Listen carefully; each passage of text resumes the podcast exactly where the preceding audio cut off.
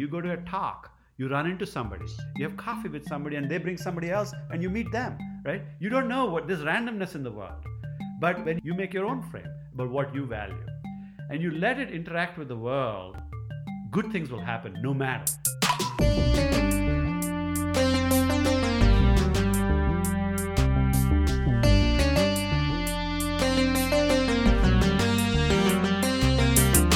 Hi everyone, I'm Becky. And I'm Rohan, and welcome to After Office Hours, where we get to know engineering professors and leaders outside of the classroom. And hear about their passions, interests, and the stories about how they got to where they are today.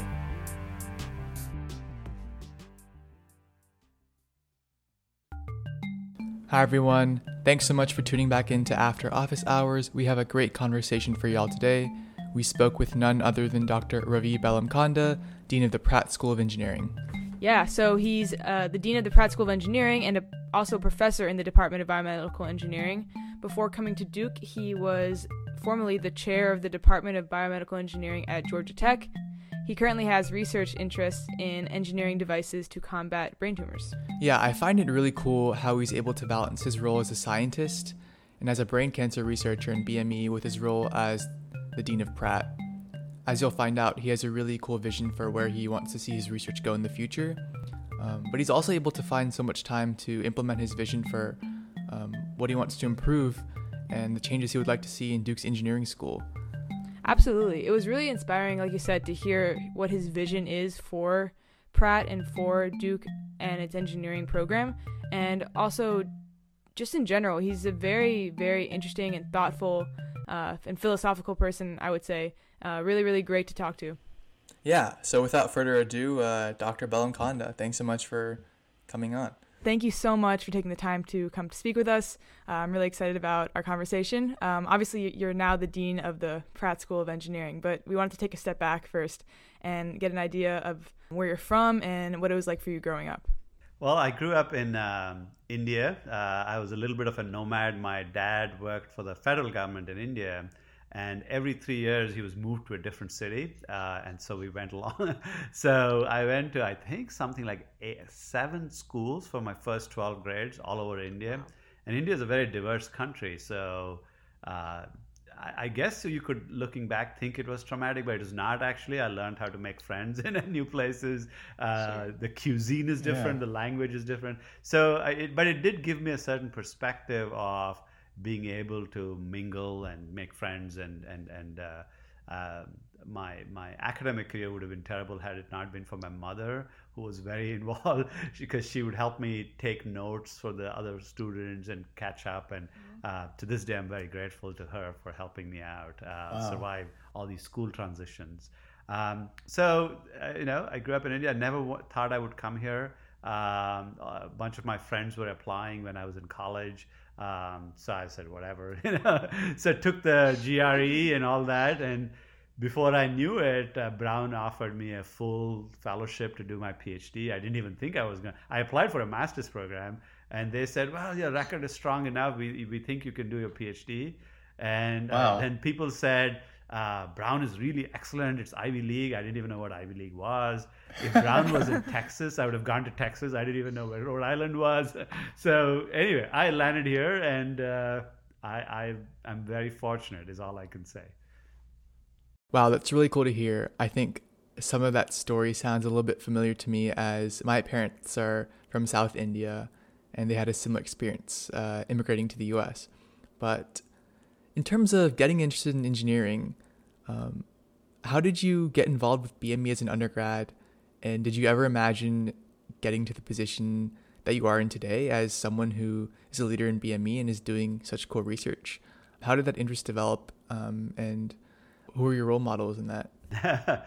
no, there are several question, layers to that question. One is um, at the time when I was growing up, India had a closed economy. And to if you were bright in any sort of way, you were encouraged to think of three paths, only and only three.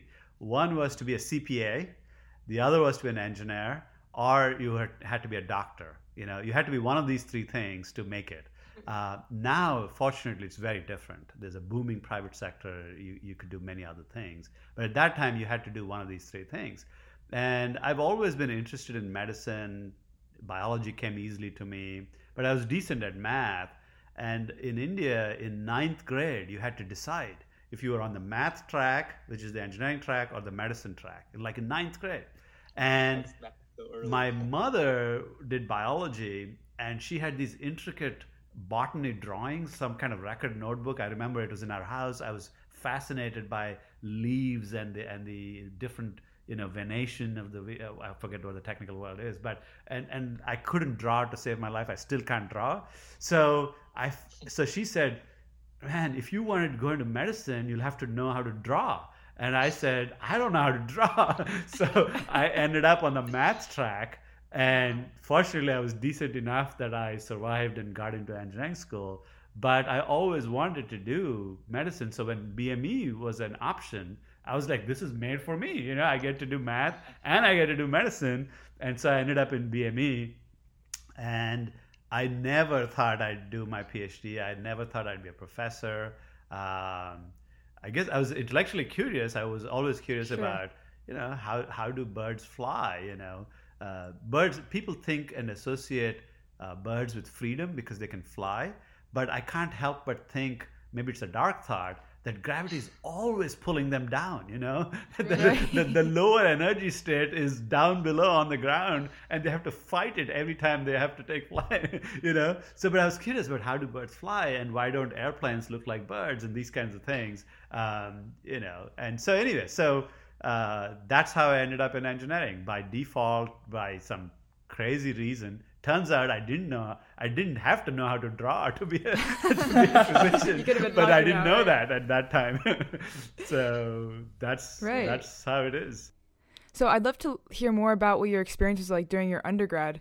Um, what kind of things you were involved in, and, and what really pulled you more towards your passion for biomedical engineering. Yeah, I mean, I think um, there are two or three things. One, BME uh, in my undergrad program in India you actually spent half a semester going to med school and did anatomy and physiology and biochemistry in the medical wow. school. Uh, you took classes with physicians. Uh, that was eye opening, and I loved that stuff. I remember yeah, really uh, going to med school for a semester. Hopkins does a version of that for its PhD program even now. Actually, um, that's that's one. And second, um, I was involved in a lot of activities uh, I played a lot of sports in my life. I mean, I played uh, for my college um, cricket, which you don't, you guys don't know about, but it's like baseball, but not quite. Um, I also was an editor for a college magazine, so I, I like to write a little bit. So I did many different things that are not just technical. Um, I wish I had done more technical things, done more research, uh, but I it was a joyous thing. To this day, some of my best friends are from college. A lot of them are here. Uh, we meet, our families know each other, our kids know each other. So I have very fond memories, but I can't say it was academically the most productive time. I, had great, I, had a great time, uh, but uh, so you shouldn't take my advice on this matter. But I, I did well enough. You know, I was second sure. in my grade and all that, but uh, I still don't know how I managed that. But um, you know, I did well enough, but I really, most of my memories are centered around things outside, which actually reminds me, even now, my son is a Duke student, and, you know, mm-hmm. we think in, as professors sometimes or administrators, that Duke is about the courses we teach or the degrees we offer. But I can see easily from talking to you guys that maybe at a generous evaluation that's 20% of your experience. Like 80% of your experience is the right. other stuff. It's your friends 100%. and other things that you do on campus that make duke duke right? Um, and that was similar for me also. Maybe 20% was academics 80% was not. But you know i got a great education that's for sure but yeah, I know. I, I think I really appreciate your candor in saying that, especially as dean. You know, I think that's a very unique perspective to have, and something that I think a lot of students would actually very much agree with. So, and I think it came. It was a stark realization, especially when we went online. We said Duke went online, but the thing is, when you went online, you took this twenty percent and you made it the hundred percent, and we lost the 80% so, so that's what was stressful about about this last year it is right, that right. it is very hard to go online with that 80%. And this 20% lends itself to going online and it's not and it's a imitation of that actual 20% right? It's not even a high fidelity 20% so, Yeah. so, so it's it's tough. This was a tough year. We couldn't i mean we didn't have a choice. We did the best we could all of us including you. But that's that's that you know It's really good to hear your perspective on all this, especially since I'm on the same page. Um, but looking at your journey from India to the US, I've heard a little bit from my parents about how much of a culture shock that can be. You mentioned that you didn't even know where Rhode Island was. I know there are so many differences, you know, not just the climate, but, you know, how was moving? Um, what did you expect? What did you not expect? Um, how was that experience? Yeah, there were many things about it that were interesting. I'll tell you a few stories. One, I discovered that it wasn't an island. Um, so, so uh, second, um, you know, there are many. You know, I, I thought of myself as a reasonably well-informed person growing up in India, but when coming to the U.S. is just opens your mind in so many different ways. You know, uh, I met an African American, uh, not African, a black South African who was at Brown as an undergraduate student and then became a graduate student in our lab.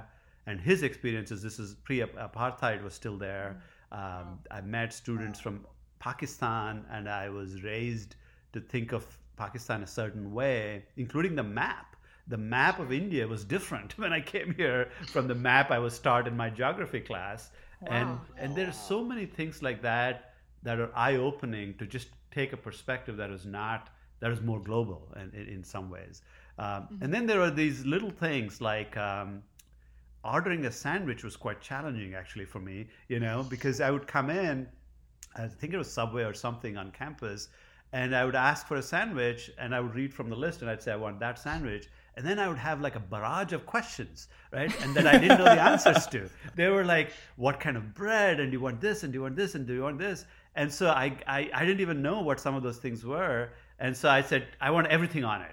And then I had a friend, had a friend in, in college. His name is Eric Fine. He was, he was a Dartmouth guy who was in the lab, and he would watch me pick out the pickles because I didn't like them. And he said, "Ravi, you know you can tell them you don't want the pickles, right?"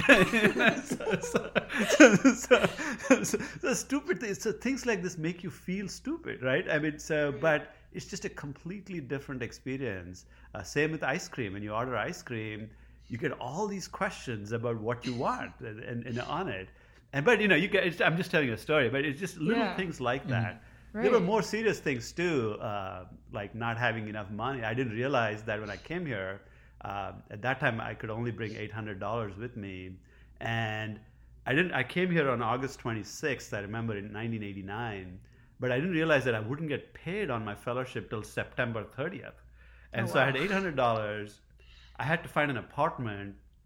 I didn't realize that I had to put a deposit down for the apartment. So anyway, so Yeah. it was it's things like this that I didn't know, you know, and, and so I fortunately I found a roommate who was from Connecticut, and he paid the deposit. And every month I would pay him back fifty dollars to get to my four hundred dollar deposit because it was an eight hundred dollar apartment. Um, so and then to call home was brutal because at that time you guys are so spoiled now. at that time to call India in '89 was three dollars fifty cents for the first minute and two dollars ninety six cents. Don't ask me why. To, for every subsequent minute to call. So a ten minute call was very expensive, and Right. so I was very close to my sister. Still, I'm close to my sister. You can't call home, so you know I would basically then I found a way to. Uh, I found an old, sharp, big boombox type thing. I don't know if you do, you guys even know what that is. It's this big thing that you see in some music videos now. And I found tapes, and so what I would do is I would make an audio tape of my experience. And so I would just t- say, make a tape saying, "Hey, I played squash today," or "I met this friend," or "I, I, I did this experiment." And I would make two sides of a tape. It would take me about three weeks or so, and then I would mail the tape home. Actually, so as a way of staying in touch, you know. Uh, in fact, that's how I met my wife, but that's a different story. I'll tell you later. Uh, Wow. But anyway, so th- these are all, you know, things that, you know, i- it's just the way it is. All of us have such stories. All immigrants have stories like that, you know.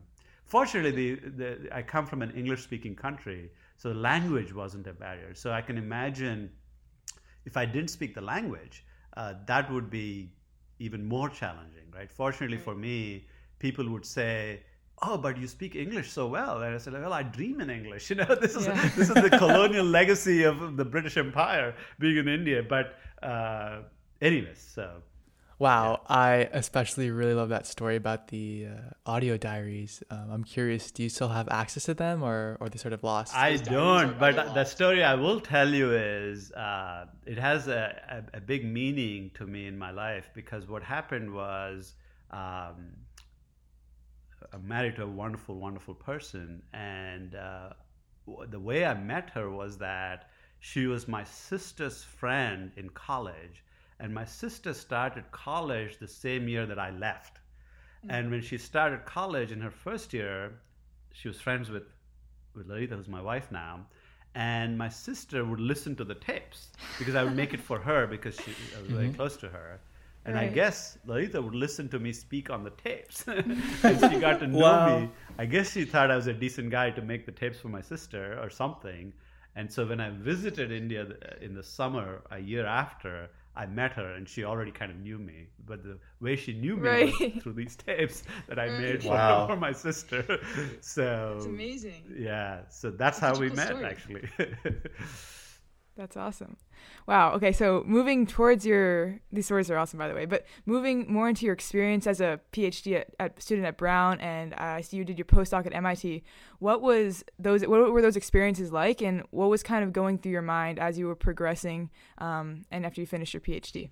yeah, the PhD experience was actually, I never thought of myself as a scientist. I never thought I was good enough, honestly, to be a scientist. I always, I was always, I always did well in school, but I did well in school because I would get like 93 in all the subjects I'd studied.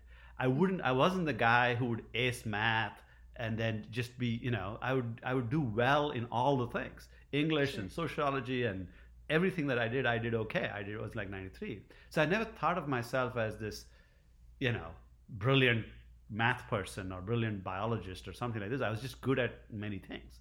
Um, and so PhD for me, one of the reasons I chose to do it was I said, you know, if I did my PhD, it's a way to set this to rest. I would become the expert in something, you know. and it was my way of battling being good at many things but not being the top of something you know but it turned out that was still it's still true but but but so that was part of my thinking as naive as it was to to embark on the phd journey and then once i started the journey i f- discovered that it is an incredible leveler in the sense that i could design an experiment to find something that nobody in the world knew and I could do this in my lab and this bench right here in Providence, Rhode Island. And to me, that was just a mind blowing thing because growing up in India, uh, at that time, you know, this tells you how old I am. Netscape was just coming online. You didn't just Google stuff. So the way to find things out was you asked somebody, right? You asked an uncle, a friend, a friend's brother. This is how you found stuff out. And and I just it was just mind-boggling to me that the question I had my task was to grow some brain cells in a gel in three dimensions. That was my task in my PhD. Um, it turns out turned out to be very hard to do, but, but we succeeded. But that's a different story. But the simple things about what kind of gels, what porosity, what does the gel need to have charge, does the network need to be a certain way, what makes a neuron interact with its na- with its surrounding such that it feels comfortable enough to send a process out?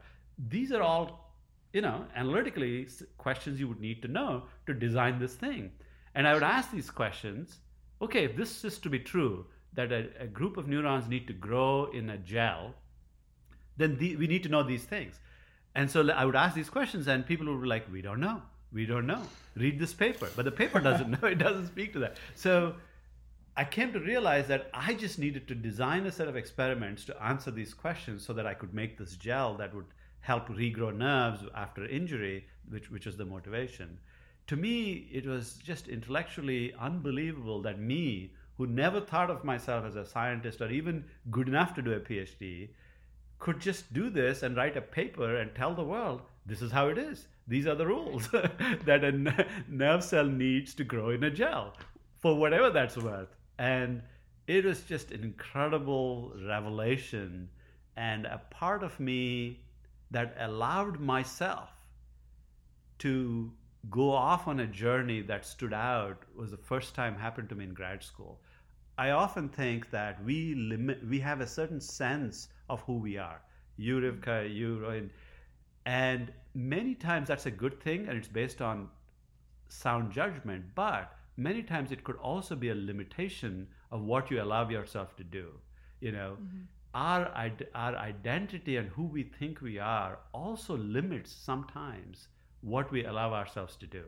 And I mm-hmm. remember reading when I was a kid this you know, growing up in doctors' offices when you went there, there was always Reader's Digest. I don't know if you guys had that here or not, but there was always this magazine called Reader's Digest, and it would be ubiquitous. I don't know, maybe they gave it away for free or something. It was everywhere. so I remember flipping through this Reader's Digest, and there was this one article I read. I must have been like 14 or 12 or something. I can't forget it.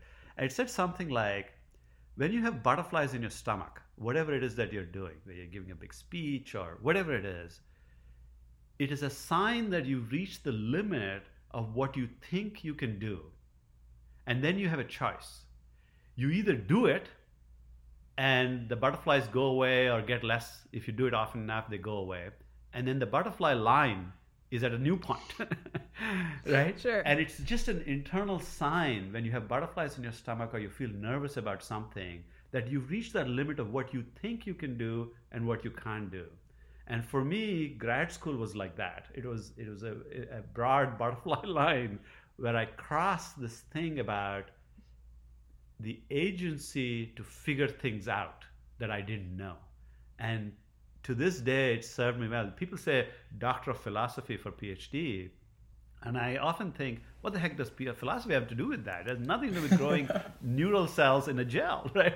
Yeah. But I think where it's going is no matter what your thesis or what your field, a deep dive into something, whether it's PhD or some other deep experience, gives you this ability to tell yourself that you can figure it out, that you can figure it out if you just put time and some mind to it.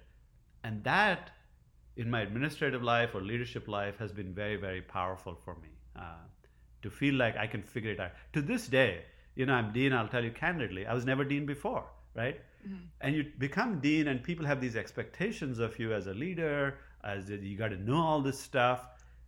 What I know is that I can figure it out. That's what I know. It's a it's a meta knowing. Obviously, I don't know how electrical engineering works or civil engineering works because I was a biomedical engineer. But I know I can figure it out because I care, and if I, you know, so that's that's what my graduate work gave me, is the confidence that whatever it is, I can figure it out. You know, I really like that butterfly analogy. I think it's a pretty unique take and something that makes me think a lot. Yeah, next time I'm nervous, I'm just gonna imagine like a line of butterflies in front of me. Like that's, that's not so right. scary. and then you just play with them, Rivka, and then right, before you know it, you'll be on the other side. Exactly. what was the next line of butterflies? I suppose the thing that you were striving for to continue your research as a professor. I know a lot of undergrads, and especially I didn't realize this until um, recently, that you in fact have a lot of options um, at the end of your PhD. Um, was that the next thing that you were striving for? You've held a number of professorships before you came to Duke. Um, was that it? Yeah, it was in a sense that I actually, you know, now that you talk about it, I always like to operate at the edge of what I like to do, what I know, what I think I know how to do, and what I don't know how to do. It may be stupid, but I like to be there.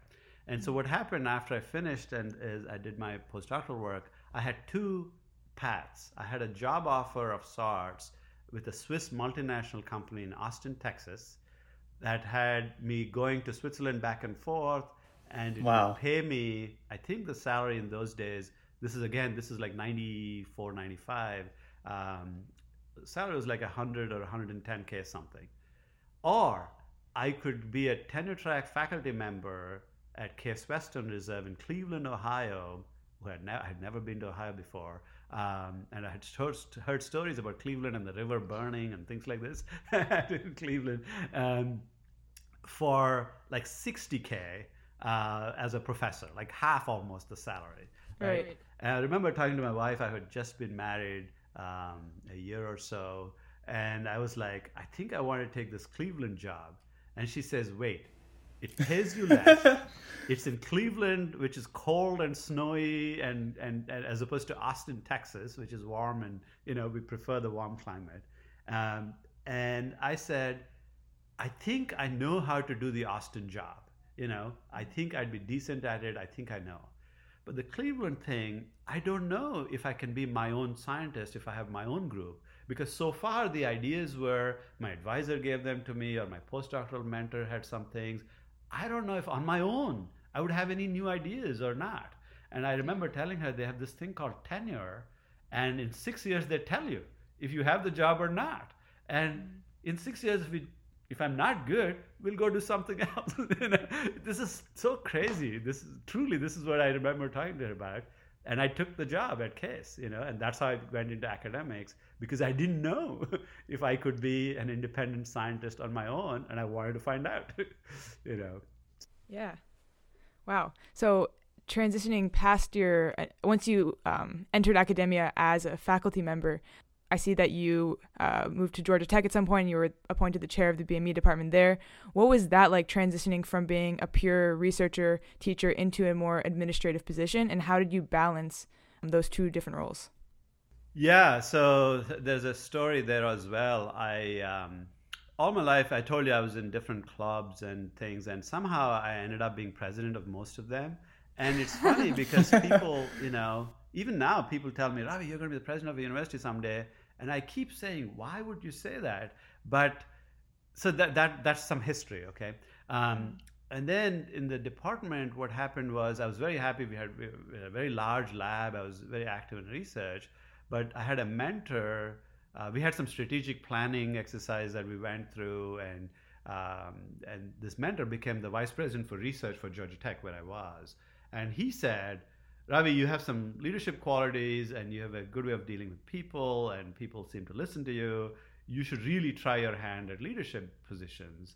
And um, I said, but I just, I was like, I became a full professor when I was like 38. I was really young. So, because I, I was, you know, I didn't do anything else. I just went straight through. So I was a full professor at 38, and I was at that time maybe 40 or maybe just uh, early 40s. And I said, you know, he said, come be an associate vice president for research at Georgia Tech, which is a big, giant, it's an eight hundred million dollar enterprise. I was like, wow. "Are you sure you're talking to me? You know, I, I, just got promoted to full." He says, "No, trust me. You you helped create. You have vision. You you came up with the strategic plan. You helped us with it. Come help us implement it." And so, before I knew it, before I became department chair, I had this really high flying title of associate vice president for research for the entire university, right, wow. including all the colleges and everything and I did okay at that job because I think, you know, I, I was used to running meetings. I, I was I, ran many clubs. I, I, knew how to get stuff done, I guess. And so I, I became department chair, and uh, primarily because I loved education and thinking about our students and what makes for a great engineer or a great successful student.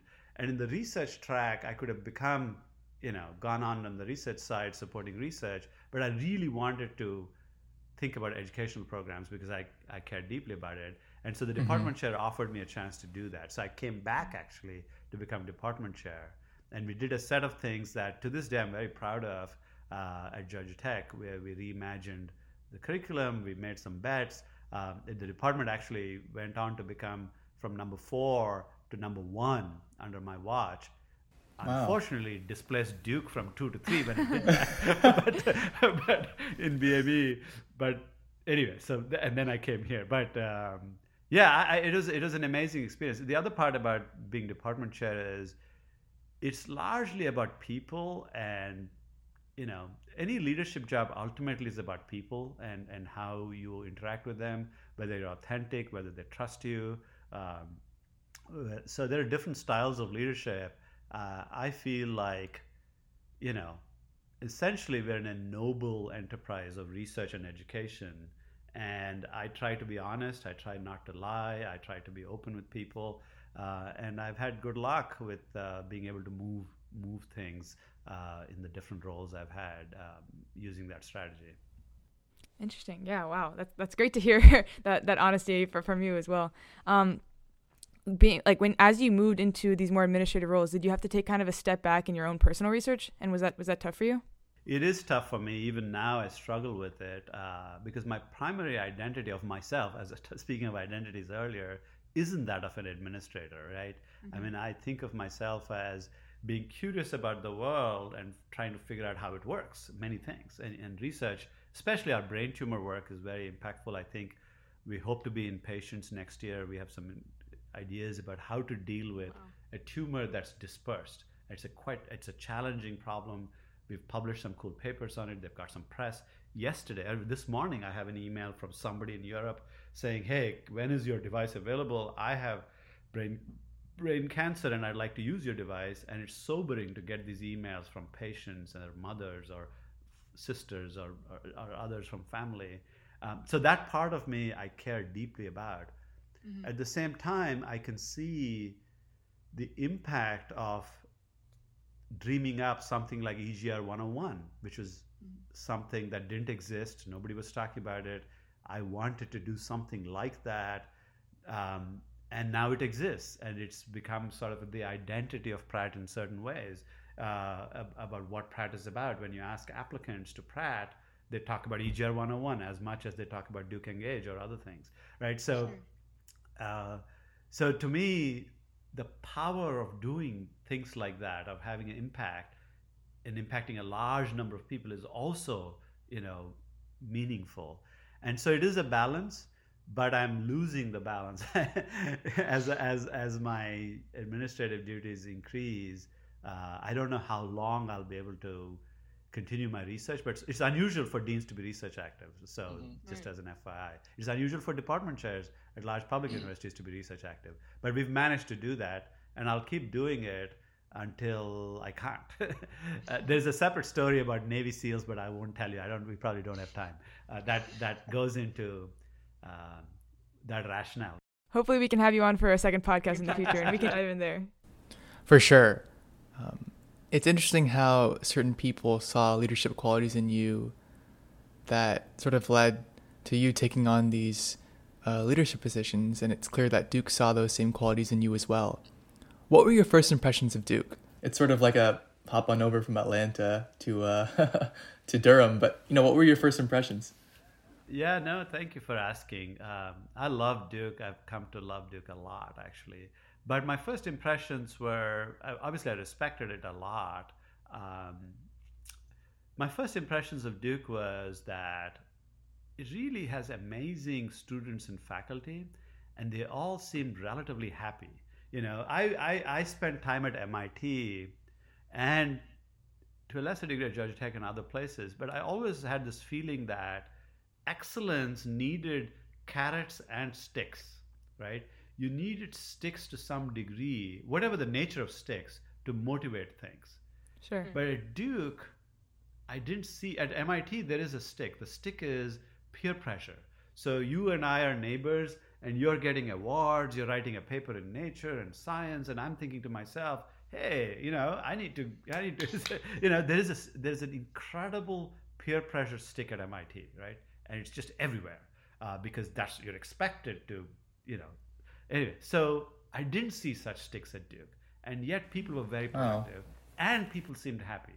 We don't typically lose a lot of faculty to other universities. They like to stay. Our students from the first week say they don't want to leave. You know, mm-hmm. but that was the experience with my son too. So, so I was, I was, I was just exposed to this idea that you could have a place where you didn't have to trade off excellence and motivation to sticks and pressure, you know, or fear, sure. things like this. So to me, Duke is amazing that way. Yeah, that's awesome. Moving towards, I guess, your role, we see you on campus walking around every once in a while. You've uh, visited some of our classes and, and given uh, speeches, and we've heard your talks. What does your day to day on campus, your role look like? I guess in a normal year, we see you on campus. This year, not so much. But. Yeah, mostly it has to do with meetings of different kinds, unfortunately. Um, it is either meeting with groups of uh, my leadership team or faculty or students, and most of the times I'm, I'm trying to uh, do two things at a broad level. One is to what you might call make the trains run on time, right? So sure. a set of things need to happen for all the things at Duke to work, for the research to work, for education to work, graduate programs to work, staff, uh, budgets, salaries. There's the mechanics of operating a place. So that's my job. You know, as the dean, the school it's my job to make sure the school operates and operates mm-hmm. well. The second part of my job, which I also get a lot of energy. In fact, I get energy from this, so I can spend it here.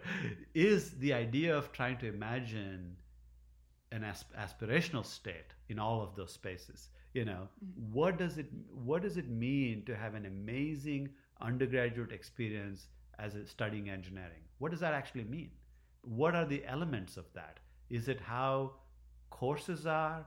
Is it about what courses? Is it about the balance between coursework and residential life and advising? So what is that right?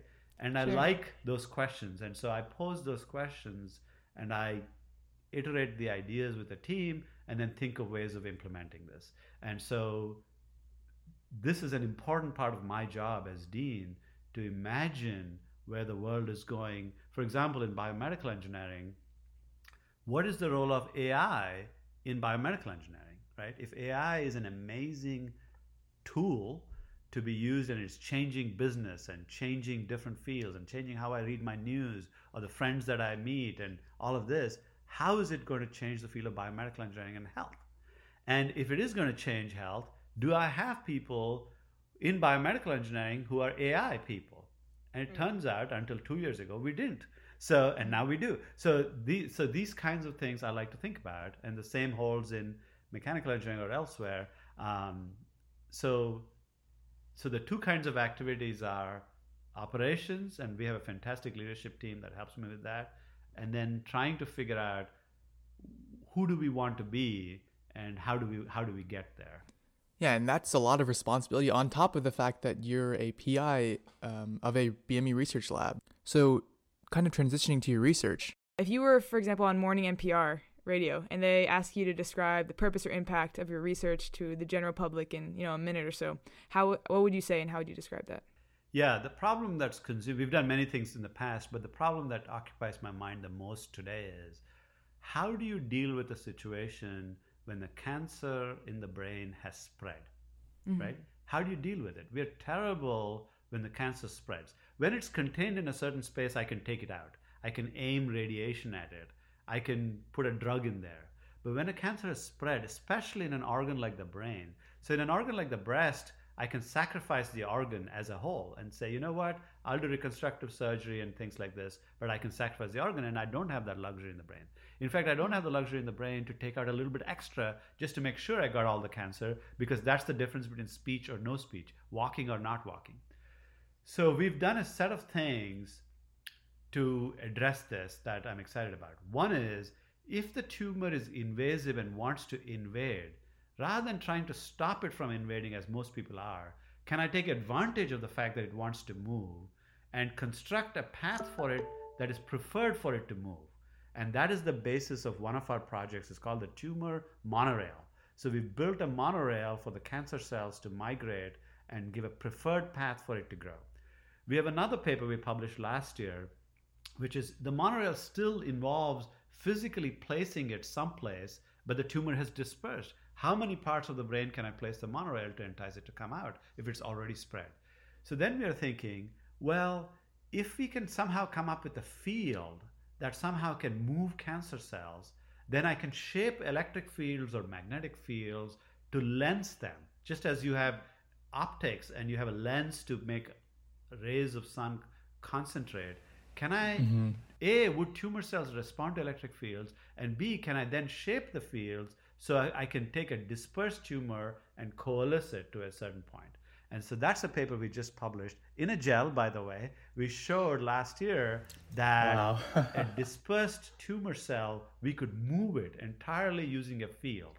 Um, a very talented student and uh, research scientist in my lab, Jonathan Lyon, did this work. And now we're excited to take it this year to, to design it in an animal model, having a tumor that spread can we make it move to an operable location from an inoperable location or something that's spread can we make it collapse into one so that tumor can be taken out as a whole. So it's a tough problem.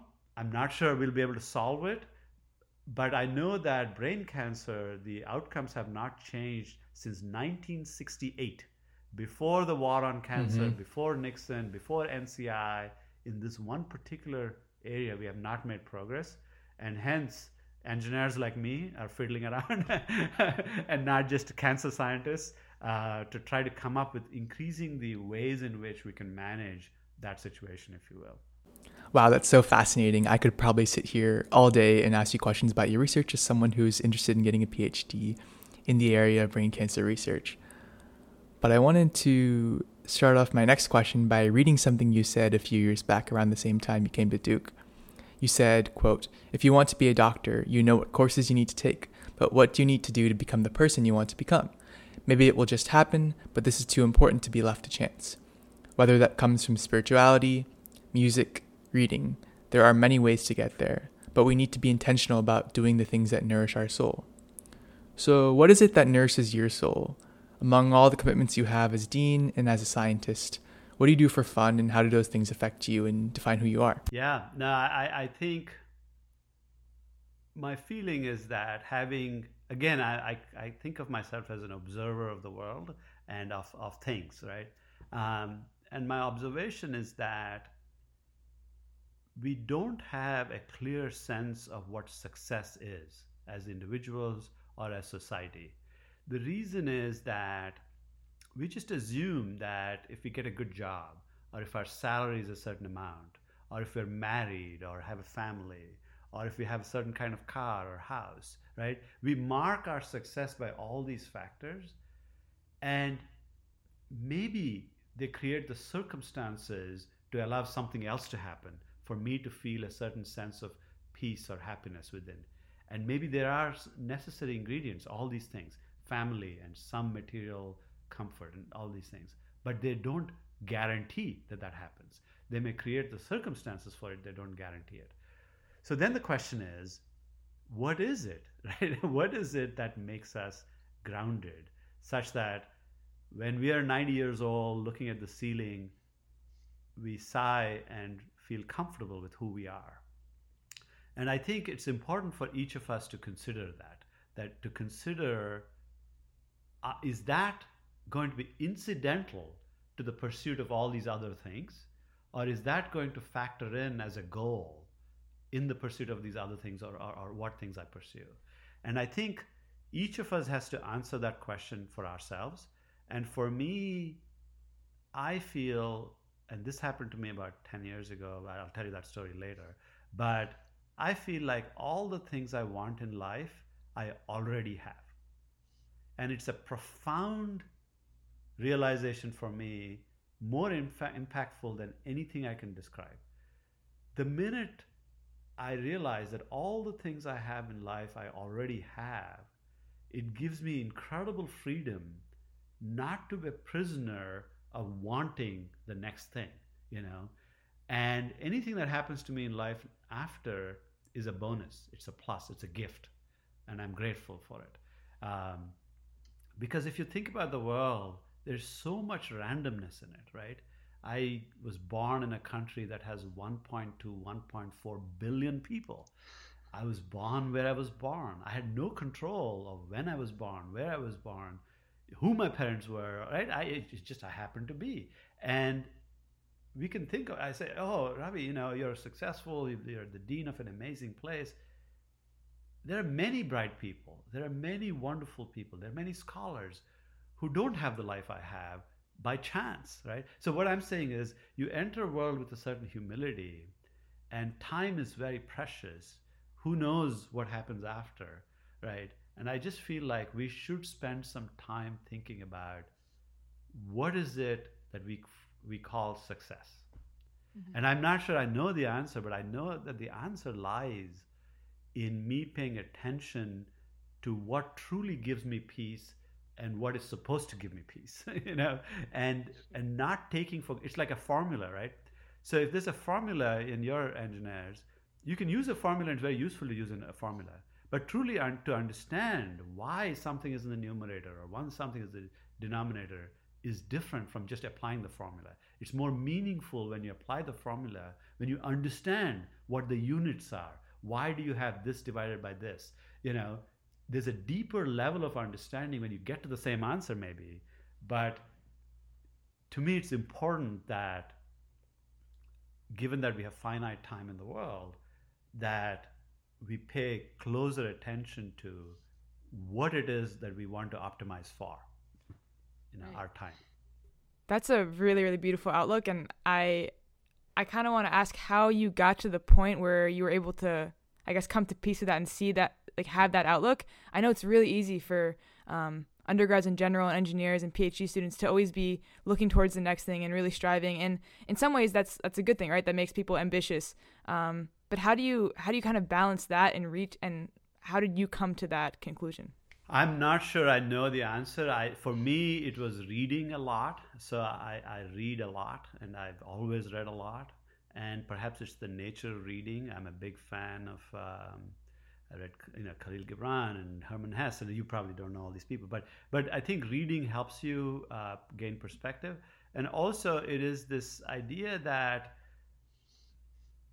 that I, I didn't have a strong, you know, I didn't grow up in a family that had dogma with it, right? Whether it's faith or professions, or so it was an open. So it, it, it was left for me to figure out, and reading for me uh, helped me think about things, uh, mm-hmm. speak to dead people, if you will, right, and gain from their wisdom, um, and also to pay attention to the fickleness of so for me for example when i first started teaching i had a some of my research was mentioned in the economist okay and the economist is like oh my god it's the economist right so right. i had people from hong kong right. write to me saying ravi your work is in the economist i can't believe it because i don't know if you know about the magazine economist it's like the harvard of magazines right so sure. um, but i realized that yeah. all of these things like awards and recognition are fickle they really are you know people will say amazing things about you and all these things everything is is is is in my mind fickle. What is true is what you be, if you believe you've done something meaningful or not. That's what matters.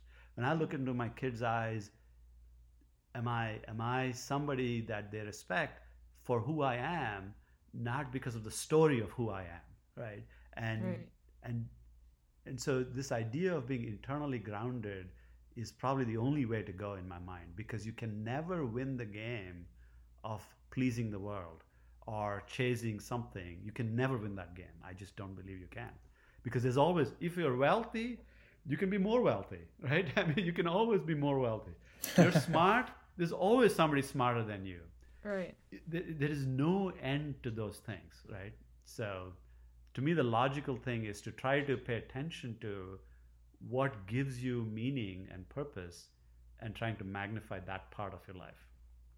I really like that take on personal growth and sort of this might be a this is sort of a really hefty question, but speaking on the experiences that have defined your personal growth, um, what would you say is you know one of the biggest failures of your career or a time when you failed and what did you learn from it? Sorry to drop no, a no, uh, no, I, huge. I, I, I think about this. I mean, so it's hard to know what I've not done, right? So the one part of me that asks the question is, you know, is if if what I said is true, if what I said is true in the sense of we have finite time and we should pay more intentional effort to personal growth and realization of, you know, of meaning and purpose, is this the career that I've chosen? The most efficient way to do that upon reflection, right? Should I should I be a man of the cloth, right, and be a priest? Or should I do social work and work for a nonprofit and extend my energies of leadership or capabilities in that sector, right? So there is always doubt about those kinds of things. And I don't know the answer to that, right? Because I stumbled upon being where I am because I did a series of things. But if I look back and I said, what would you do if you were starting over? would you do this exact thing or would you do something else? And so it's not really a failure, but I just cannot help but observe that I've stumbled upon this path. And in this path, I try to find meaning and purpose and do the best I can to make a positive impact on the world through research or through the education programs or through supporting others. So I guess that's the thing I guess I will never know if somebody was counseling me, uh, they would say, Avi, stop being this dean business. Go do this other thing, right? uh, I don't know.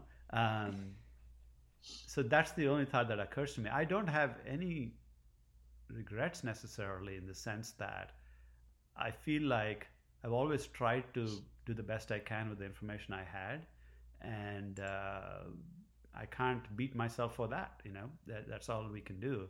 But I will tell you one thing, and I will. T- I've shared this with some of our students about, you know, if the uncertainty is a tough thing, right? You don't know.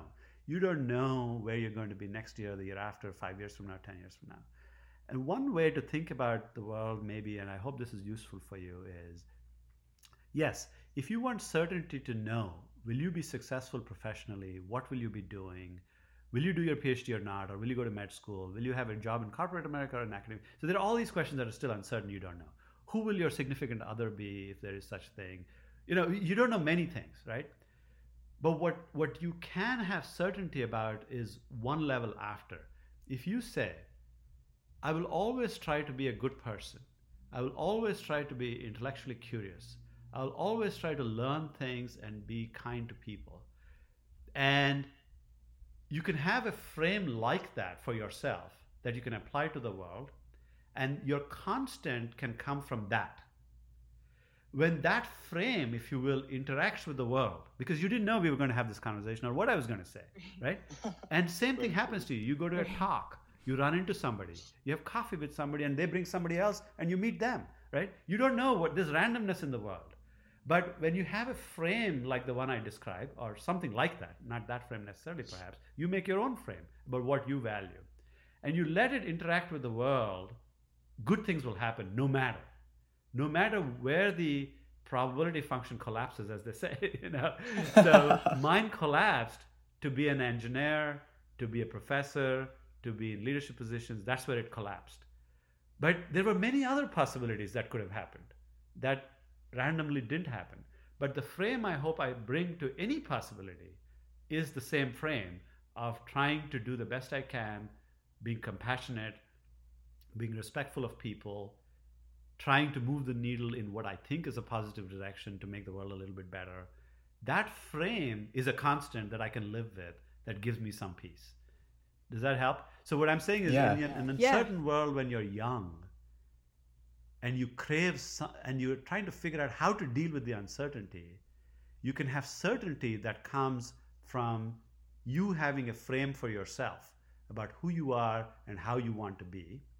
And you have to let it be that there is randomness on how that frame will interact with the world and time, and it'll collapse in some way, but it'll still be good, whatever it is. That's Wow. awesome. We were gonna actually ask uh, for if you had any advice, but like just this whole podcast, you've just been spilling out advice. So I don't even we don't even need to ask the question. but there are a few questions that we like to ask everybody once we finish the podcast. You kind of inspired one of them just now, but I was wondering what the last book you read was. I last book I finished was in the Expanse series, the eighth book of the Expanse series. I don't know if you know about the Expanse. It's a sci-fi uh, uh, series, and I'm currently reading a book um, on called the Three Body Problem, which is also in that genre. Uh, and I'm also reading Eckhart Tolle's book Okay. of uh, called uh, The Power of Now. I don't know if you've heard of that, um, because there's a whole rumination of when I say I, what do you mean? And there is modern psychology, the Buddhist tradition. The Buddha is supposed to have given a lecture on when I say I, what does it mean? If I cut my finger off, am I still me? If I so anyway, so I don't want to go. Into, so that's what I'm reading. No, that's great. Yeah, well, uh, we're, we're gonna have like a whole like book list compiled from these. And then another final fun question. You know, are you a coffee or tea drinker? And If so, or if not, what is like your go-to? Definitely coffee. Although I, am in a family of tea drinkers, but I'm definitely a coffee person. I love my Nespresso machine. It's awesome. wow. Thank you so much, Dean Bellamkonda. This was amazing. Um, we really appreciate your time. Thank you so much. Thank you. You guys have a great, great semester.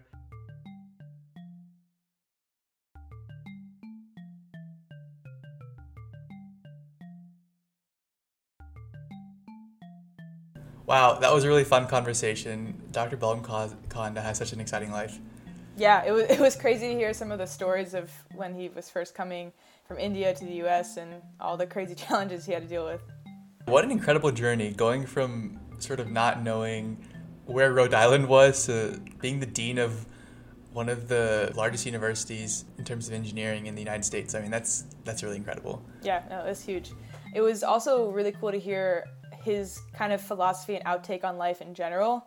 Um, I was kind of inspired by the fact that even as someone so busy as him uh, and someone who works in such a technical field can kind of reflect and have these big like philosophies that he looks on life with.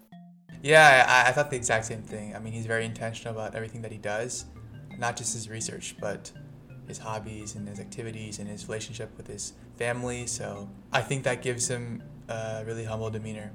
Agreed. It was an absolute pleasure talking with Dr. Bellamkonda. If you want to hear more from After Office Hours, you can check out our channel on Spotify and Apple Podcasts and Google Podcasts at After Office Hours. And we already have several great episodes out. If you want to hear more, we have new episodes coming out every Tuesday. You can send us a message on our Instagram at after double underscore office hours to reach out to us. We would love to hear your feedback, and we'll see you next time. Yep. See you next time.